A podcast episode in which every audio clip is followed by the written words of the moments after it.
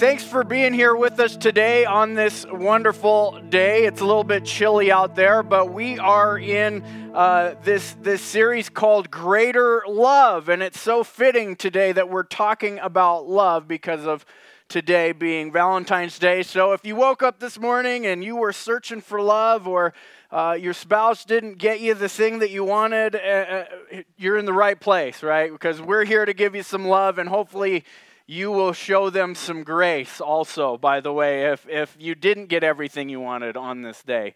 Uh, but, but we're going to be talking about love. We've been talking about love uh, from a different aspect. You see, in the English language, we use the word love flippantly, and we talk about it for all kinds of different varying degrees and different meanings. Well, we decided if we want to find out what love is, we should go back to the biblical meaning, not just what comes out of our mouths or what the world says about love. And so last week we talked about the greatest kind of love, which is agape love. That is the love from God, a self sacrificial love. And we did that first because without understanding that love, we wouldn't be able to understand the, how to use and to properly convey the other ty- kinds of loves that we are going to talk about. Now, these loves are in the Greek language because the Bible uh, around Jesus' time in the New Testament was written in Greek. And so there are several different Greek words for love, and today we're going to talk about eros love, okay? And so, an interesting thing before we get into eros love is it's going to get a little bit PG 13 up in here. And so, if you got if you have some kids or whatever that you're you're not sure if they're ready to hear some of this stuff i'm going to keep it biblical trust me but i just am warning you right now you know the s word is going to be used a couple of times so anyway Eros love, Eros love, let's just get right into the definition of what Eros love is. It is physical intimacy between a husband and a wife in marriage. It's a gift from God. Now, I want to unpack that in just a moment, but let me tell you a little bit about this word eros. Um, uh, it has been distorted over the years and generations and the millennia by different cultures. And as a matter of fact, in the Greek culture, uh, it was so distorted in the way that they used it because they were a pagan religion and they believed in all these kinds of different gods and they used different weird worship rituals to worship their gods. And part of that had to do with physical intimacy, but they didn't really necessarily care about the marriage aspect of it, right? And so this word was used a lot in their language describing different lovers they had, right? And different lustful fantasies and orgies that would be played out, okay? And so, with that in mind, I want you to understand that this word eros is scarcely used in the Bible for that reason, because it was so distorted, the New Testament writers didn't want to include it in the Bible. Uh, there are three places in the New Testament you can find it, and it's not actually talking directly about this type of love. It's actually a man's name, Erastus, whom his name means beloved, and it comes from this root word. But in the Old Testament, um, it was written in Hebrew, okay? But uh, the, the Jewish people at the time of Jesus also would have spoken in, in, several different languages. They spoke in Greek, and so what they did was they translated the Old Testament into Greek as well. That's called the Septuagint, okay? That's called the Septuagint, and in that we can find this word used in the Old Testament uh, a little more often, talking about delight and desire and being. Uh, loving between husband and wife and we're going to we're going to look at that here today in a book that we believe is totally devoted to this word eros. And that is this book called the song of songs or the song of solomon. And what this is it's a book it doesn't often get preached about in, uh, in churches, but it's a book uh, in the Old Testament that Solomon, whom all, is the son of David, who also wrote a lot of the Proverbs and Ecclesiastes, uh, he he wrote this, or this is a book. And it's almost plays out like a poem or a play where it's him and his wife and there's some onlookers and if you go read it it has these different parts like if you were reading parts of a play like a, a narrative of a play it's got him speaking then her speaking and then the crowd speaking or whoever's watching at the time and it's really devoted to this this this love that we're talking about this eros physical intimacy uh, that is meant to be between a husband and wife um, in marriage. And so let's get to the first couple of verses just so you can understand. This is Solomon's Song of Songs, more wonderful than any other. Kiss me and kiss me again, for your love is sweeter than wine. Take me with you. Come, let's run. The king has brought me into his bedroom. Okay, and so with the first verses right off of the bat, you can tell where this is going, right? It's it's it started with some foreplay and it's leading into the bedroom, right? And it's going to be talking about that throughout the entire thing, but it's not just about sex, and it's not just about uh, that type of a thing. It's also about a strong, passionate type of love, right? A, a love that uh, uh, causes us to desire uh, the loved ones in our lives, even the loved one that we are married to. But before we jump into the Song of Songs, let me bring, bring us back to my point, which is that it's meant to be enjoyed between a husband and wife, and it's a gift from God. Let me give you context as to why I can say that sex is meant to be enjoyed as a gift between a husband and a wife. And we're going to have to go to the very beginning of the Bible where God created man and woman. And there was this awesome ceremony before I show you the verse and we walk through it. You know, God created man and it wasn't good for man to be alone. And so he caused him to fall into a deep sleep. And uh, he, he took a rib from out of his side and closed up the flesh, and from this rib from the man he made and fashioned a woman, and her name was Eve. And, and then it goes on to say, At last, the man exclaimed, This one is bone from my bone and flesh from my fre- flesh. She shall be called woman because she was taken from man. This explains why a man leaves his father and mother and is joined to his wife, and the two are united into one. Now, that is an awesome marriage ceremony, right? And mine wasn't like that. I don't think any of us, any of our marriages will ever be able to attain to the first marriage ceremony that came about where God was present, right? It was the only two human beings, and he, he makes them and he makes the woman out of him and, and brings them back together into one. And so that's what this is really uh, uh, proclaiming to us today is that God meant for man and woman, right? Two genders that he made, man and woman, to be together, joined into union uh, for, for till death do us part. And so it, it gives us that example of this, this commitment in marriage, but it also gives us the, the eros example of when they come into one. That is, a, that is an analogy of how they are united together, how they're meant to stay together and it also brings in the beauty of physical intimacy.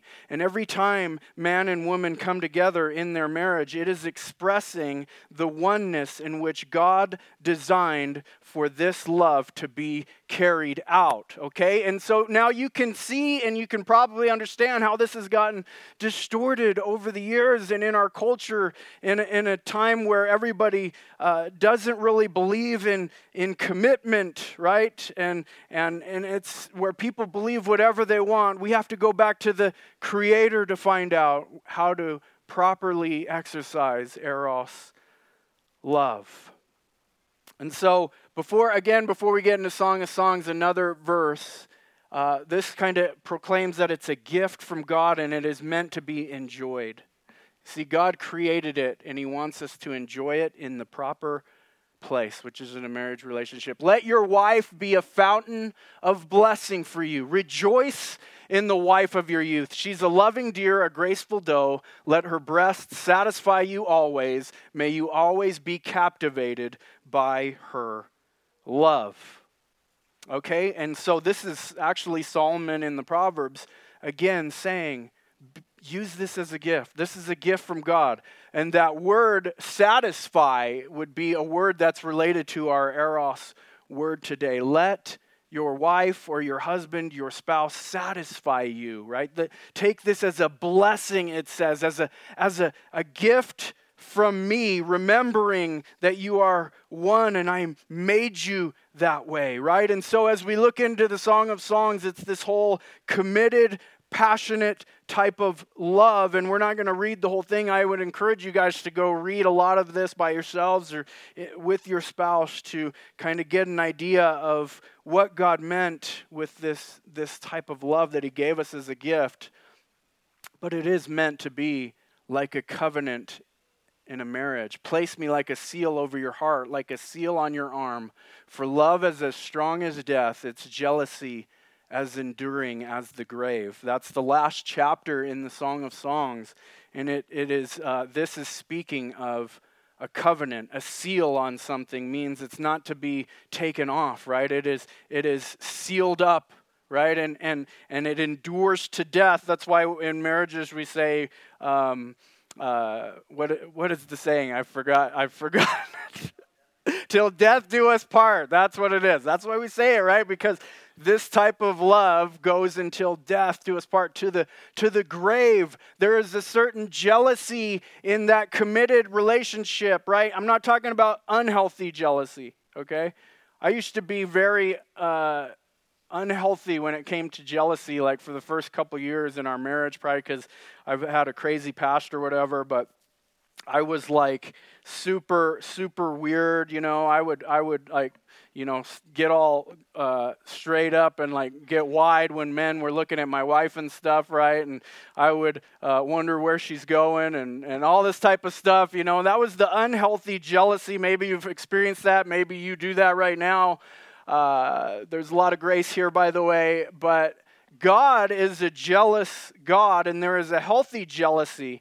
Uh, and and it is it is this jealousy that God portrays in His perfection. How He has a covenant with us, and He is jealous when we go after other gods. And in the Bible, in the Old Testament, that's also called adultery. When we have idols and we put other gods before Him, that is adultery. And He likens it to that because He has this covenant with us. And so He is jealous. There's an, an anger when the covenant between God and his people um, can get broken. And there's also an anger, a healthy anger that keeps a marriage together, a willingness to fight for the marriage again. And we'll, we see that in this book. I do want you to understand that maybe you're here today and you're like, man, this is weird. I'm not married, you know? And uh, I, how does this apply to me? I want you to understand that it does in many different ways. One of them, in which we're going to talk about towards the end, is how this book is also looked at as an analogy in the passionate, fiery love that God has for you and for me. We'll get into that in just a moment. But let me talk about Eros again, how it, it's not just about physical intimacy, okay? It's not uh, marriage shouldn't just be about that, right? Without what we talked about last week, agape love, we can skew and distort eros love. And so, without the selflessness of agape love and understanding what it was meant for, then it can be used in a wrong way. And that's my second point: is eros intensifies with selflessness, agape love, and it is diminished by self selfishness. So, good eros takes work. As we talked about, agape love is the love of will, a love of choice. It's not just about feeling and emotion, right? And so, in order for good eros love to take place, there has to be the agape love. Someone once said to me uh, that uh, good eros love, or someone said that sex starts in the kitchen sometimes for most for most women right like they're just not ready you know right off the bat at the end of the night like men think that they should be uh, maybe this isn't gender specific maybe a man's like that or something like that too. But what i'm saying is is that you know sometimes someone needs to be loved in, in a selfless way and served in the language in which they feel loved before they even feel like taking it to this place of eros right? And that's where agape and eros work together, those two loves of the, the, the love of choice and the love of passion should work together to make it work, right? But sadly, our world is confused about uh, this type of love, right? They don't they don't think that there needs to be this this uh, unconditional, committed type of love to be able to have eros in, right? And we're used to that, right? Even in our own lives, like we fall in and out of love with things all the time, right? Like with food. Like I have all these diets I do, and like, man, this food's so great, you should try it. I found a lifelong diet that is going to last me forever. And after about a month of eating salads, I'm just like, this is terrible. I can't eat it anymore. I don't love it anymore, and I move on to the next thing. Or my my my kids at home, my son, my teenage son. I'm sorry to bring this up, Jaden, but like there are times when I'm very picky about some of the food I have, you know? Like, I don't go all the way as to writing my name on the, the stuff in the fridge, but like, I'm like, this is this is healthy, organic food, like, and it costs a lot of money, and you're okay with ramen. Don't be trying to eat my my expensive food, right? And he really desires it when he can't get it, right? He really wants it. By the time I'm sick of it, I say, hey, son, you can have some. He's like, he starts having it for a little while, and now we've got all this expired organic health food that nobody will eat because he doesn't want it anymore. Because why? It's so easy to get now. It's not that thing that he couldn't have. It wasn't hard to get anymore, right? we are like that, right? We we fall in and out of love with things all the time in the world. The world kind of teaches us to do that and that it's okay. Uh, but in, as we go back to the Song of Songs, we, will be able to see in, in the woman in particular, there's this, this insecurity, possibly, that that could be happening. So we'll go to chapter 5. I slept, but my heart was awake. So she's, this is like a dream. When I heard my lover knocking and calling. And then in verse 6, I opened my lover, but he was gone. My heart sank. I searched for him, but could not find him anywhere. I called to him but there was no reply. And so she's having this dream and she's she's almost envisioning maybe maybe there was a fight that happened, right? Maybe maybe there was uh, some things going on where she wasn't feeling loved and and and and in her heart she's feeling like her her lover, her husband, isn't anywhere to be found, and that there's gonna there's a rift in the relationship. And and I just want you to know that in this book it has the reality. It's not just you know gumdrops and lollipops and rainbows and butterflies in this marriage relationship, but there are issues that have to get past, right? Like all of us bring insecurities to our relationships. We come together with all this baggage that has to be worked through, and we, we combine it together in this marriage. And sometimes that causes fights, and we have differences in, in personalities and preferences. And so we've got to learn how to get through some of the insecurities in our marriages so that Eros love can work well. And so, you know, as we've talked about, you know, different people uh, feel love in different ways, like words of affirmation and physical touch and all that type of stuff. We see in the Song of Songs in chapter 7, he gives his wife what she needs in order for their passion to continue.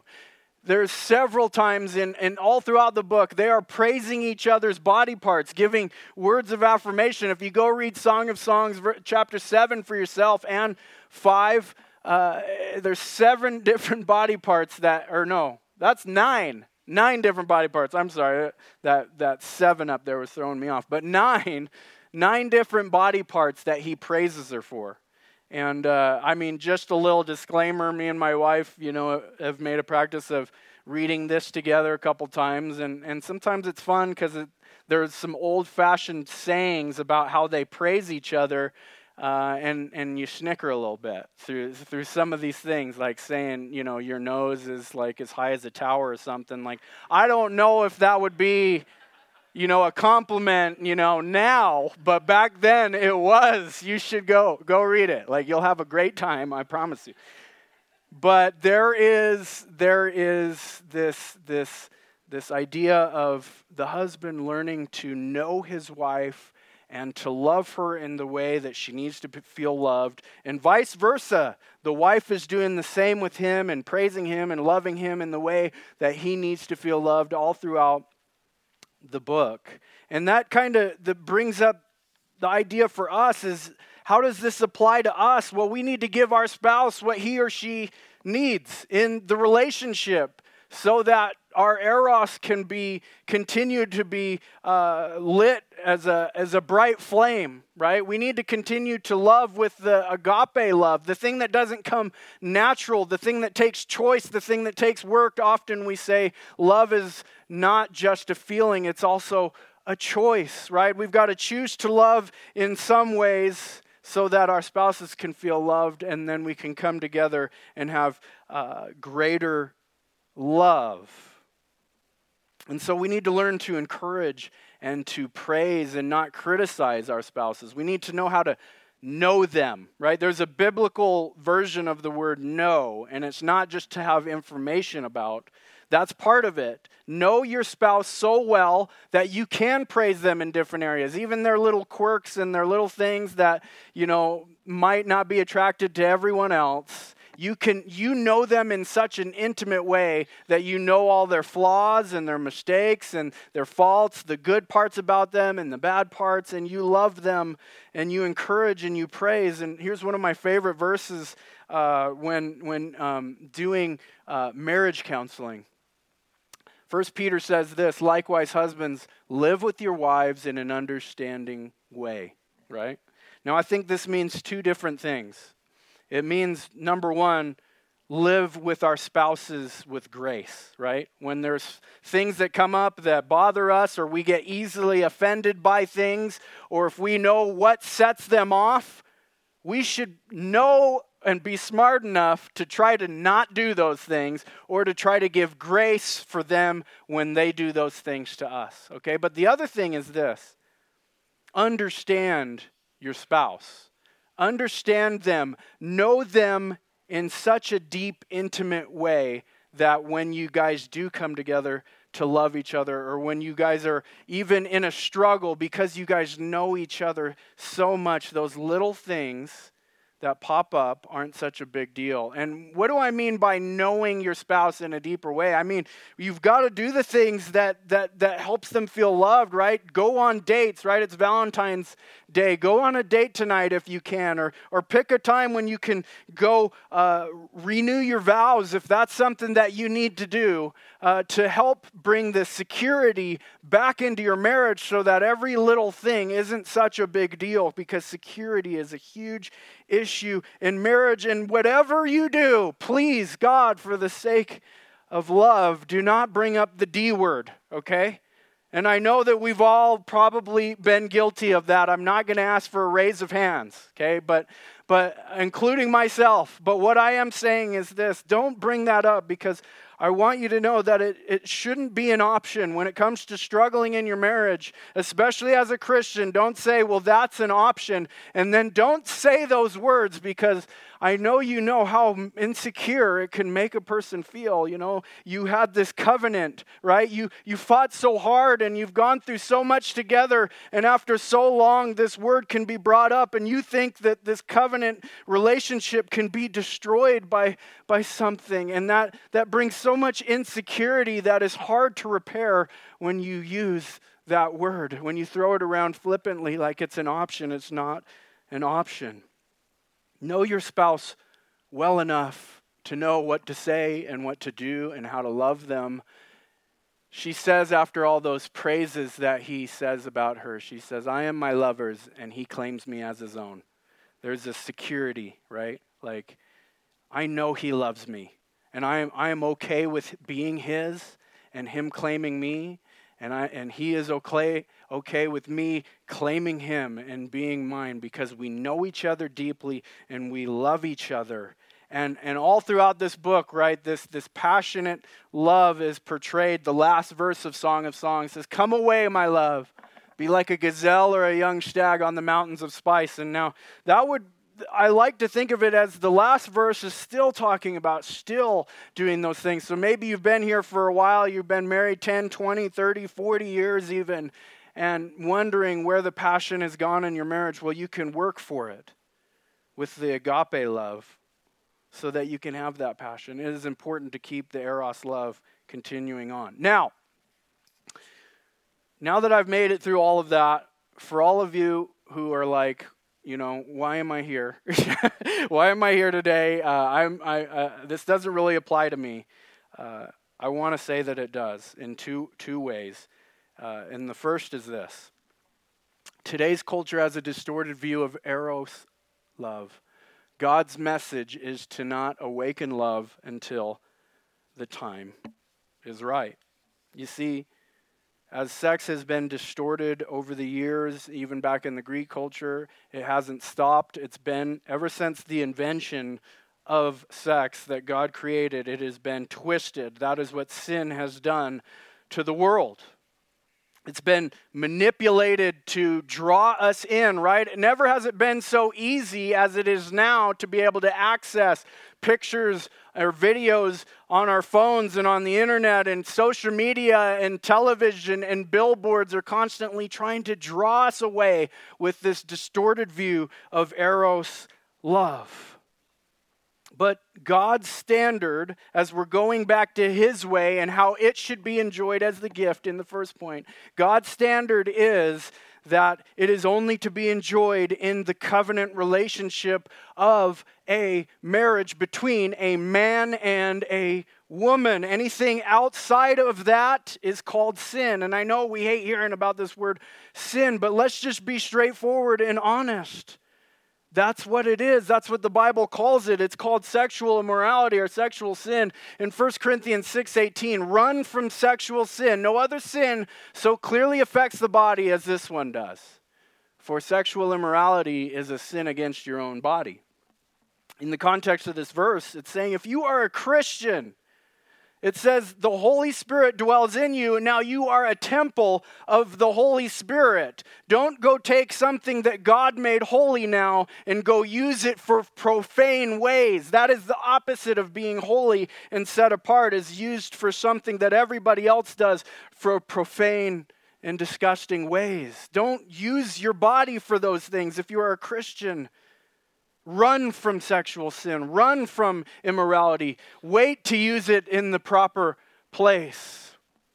Here's a story of one of our pastors uh, at Alpine um, who um, told us this story as we were talking through the sermon. He said him and his wife planned a wedding. It was in a July. I don't, I don't know how long they've been married now, probably like 10 or 13 years or something. But their wedding was planned for July. But everything was getting a little hot and heavy and they were they were probably seven or eight months out from the wedding. And so they decided that they wanted to honor god and they said let's move our wedding up.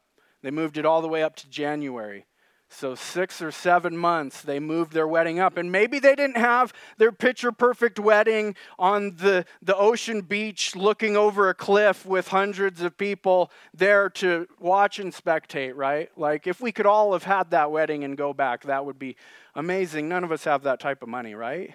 But, but, I, maybe they didn't have the per- picture perfect wedding that they had planned, but I would hope that as Christians that we would we would say that what's more important than having a perfect one time moment in my life is to continuously honor God with my life. I would hope that, that we, we, would, we would choose to want to honor God in our lives. In the Song of Songs, three different places it uses the wording that I used in the point. It says this Promise me, O women of Jerusalem, not to wa- awaken love until the time is right. Purity before marriage is important. We shouldn't awaken Eros love until the time is right in the marriage, right? So if you're single, you should be waiting for your future spouse to enjoy that with. If you're married, you should continue to honor the relationship in the covenant and only seek eros love between you and your spouse, not from a phone, not from a computer, not from YouTube, not from any other person outside of your marriage. We need to be fighting for our marriages. And if you're a young person here today, I know how easy it is to be pulled away with this idea of it's okay. Everybody's doing it, right? Everybody's doing it. It's normal. It's natural. It's a natural impulse. And, and what I'm trying to say to you is that God, through His Spirit, wants us to fight some of our natural impulses because our natural impulses are to go against God and to sin. And there's a reward for doing this. By honoring God, God gives us favor, He gives us blessing. He created it to be within boundaries, and when we live inside of His boundaries, there is blessing inside that. That's why He created that way. It says this in Song of Songs 8:10, I was like a virgin like a wall. When my lover looks at me, he is delighted with what he sees.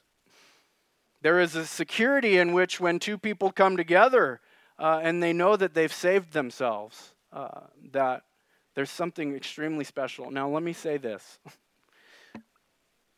maybe we have failed. And I say we because I'm, I can include myself in this. We have, not everybody has, you know, had a perfect upbringing or had the knowledge of God or believed in God. And before we come to knowing the truth about what He says in His Word, and I want you to understand that there is forgiveness, there is grace for that, right? Maybe, maybe it was robbed of you, right? Maybe it wasn't even your own decision, but it was robbed of you. And, and, and in my own life, because of things that happened to me when I was younger, it led me on a path of looking for this love in all the wrong ways and all the wrong places. And it led to deep pain in my life, and, and it led to addiction in my life. And so I want you to know that I understand. And God is forgiving and He is loving. And if He can use me and change me and clean me up, and, and uh, if He can uh, bring my wife to me to, to, to, to give me healing in this area that I needed so long ago, then he can do the same in your life. I don't want you to leave here feeling condemned and, man, that guy just really was all about morality and sin because that's not, I'm just sharing God's word. We got to talk about the whole counsel of God here, right? I'm not trying to bring you in with hooks of God is great and wonderful and you can live however you want and then try to change the story up on you. But this is the truth of God's word, and my job is to bring it. And I stand here as a, a regular man, a sinner who has failed at so many things, including this one.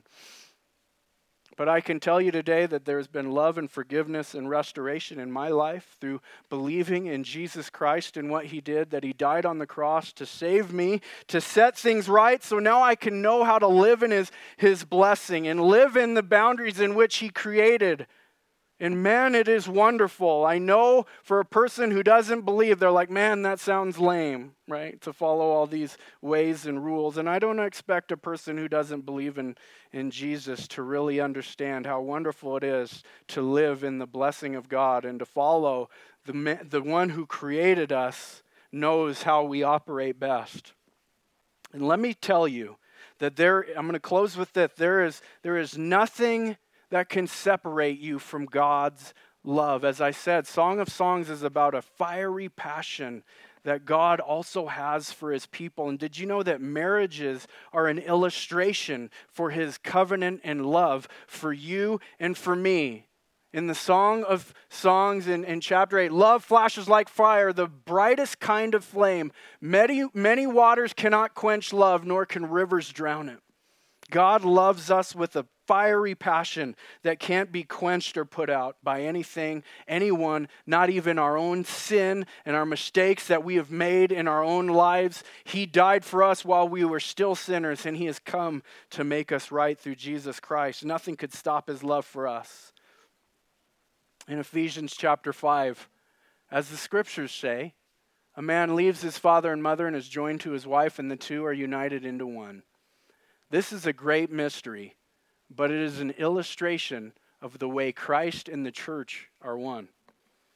And you are the church if you are a believer, not a building, but you are a church if you are a believer in Christ.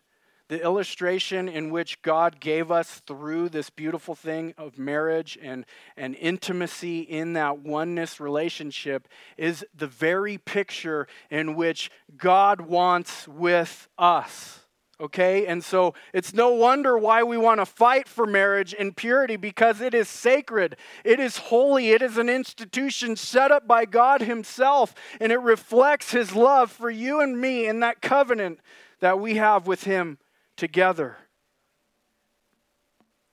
Let me show you one last verse. Jesus, before he left earth, he was talking to the Father about this wonderful intimacy that he wants with us. I am praying not only for these disciples, but also for all who will ever believe in me through their message. I pray that they will be all be one, just as you and I are one, as you are in me, Father, and I am in you. And may they be in us, so that the world will believe you sent me. I have given them the glory you gave me, so they may be one as we are one. I am in them, and you are in me May they experience such a perfect unity that the world will, not, will know that you sent me and that you love them as much as you love me. Jesus wants to bring us right into this oneness relationship with the triune God. And the picture of that that we can see as an illustration on earth is marriages between a man and a woman and the covenant that we have. Let us hold marriage to a high standard and fight to keep them holy. Let us use Eros love in the way that it was meant to be. Let us seek intimacy with our passionate God through believing in Jesus Christ and glorifying Him all the days of our life. Would you guys pray with me? Father, we are so amazed at your words and your love for us the difference between the covenants we have here on earth with our spouses and, and you is that you're perfect and we're not. And that even though we've strayed against you and we've committed adultery against you and we don't treat our spouses with the agape love that you show us and we don't love other people as much as you loved us, even though we've gone against you in so many ways, God, that covenant can't be broken.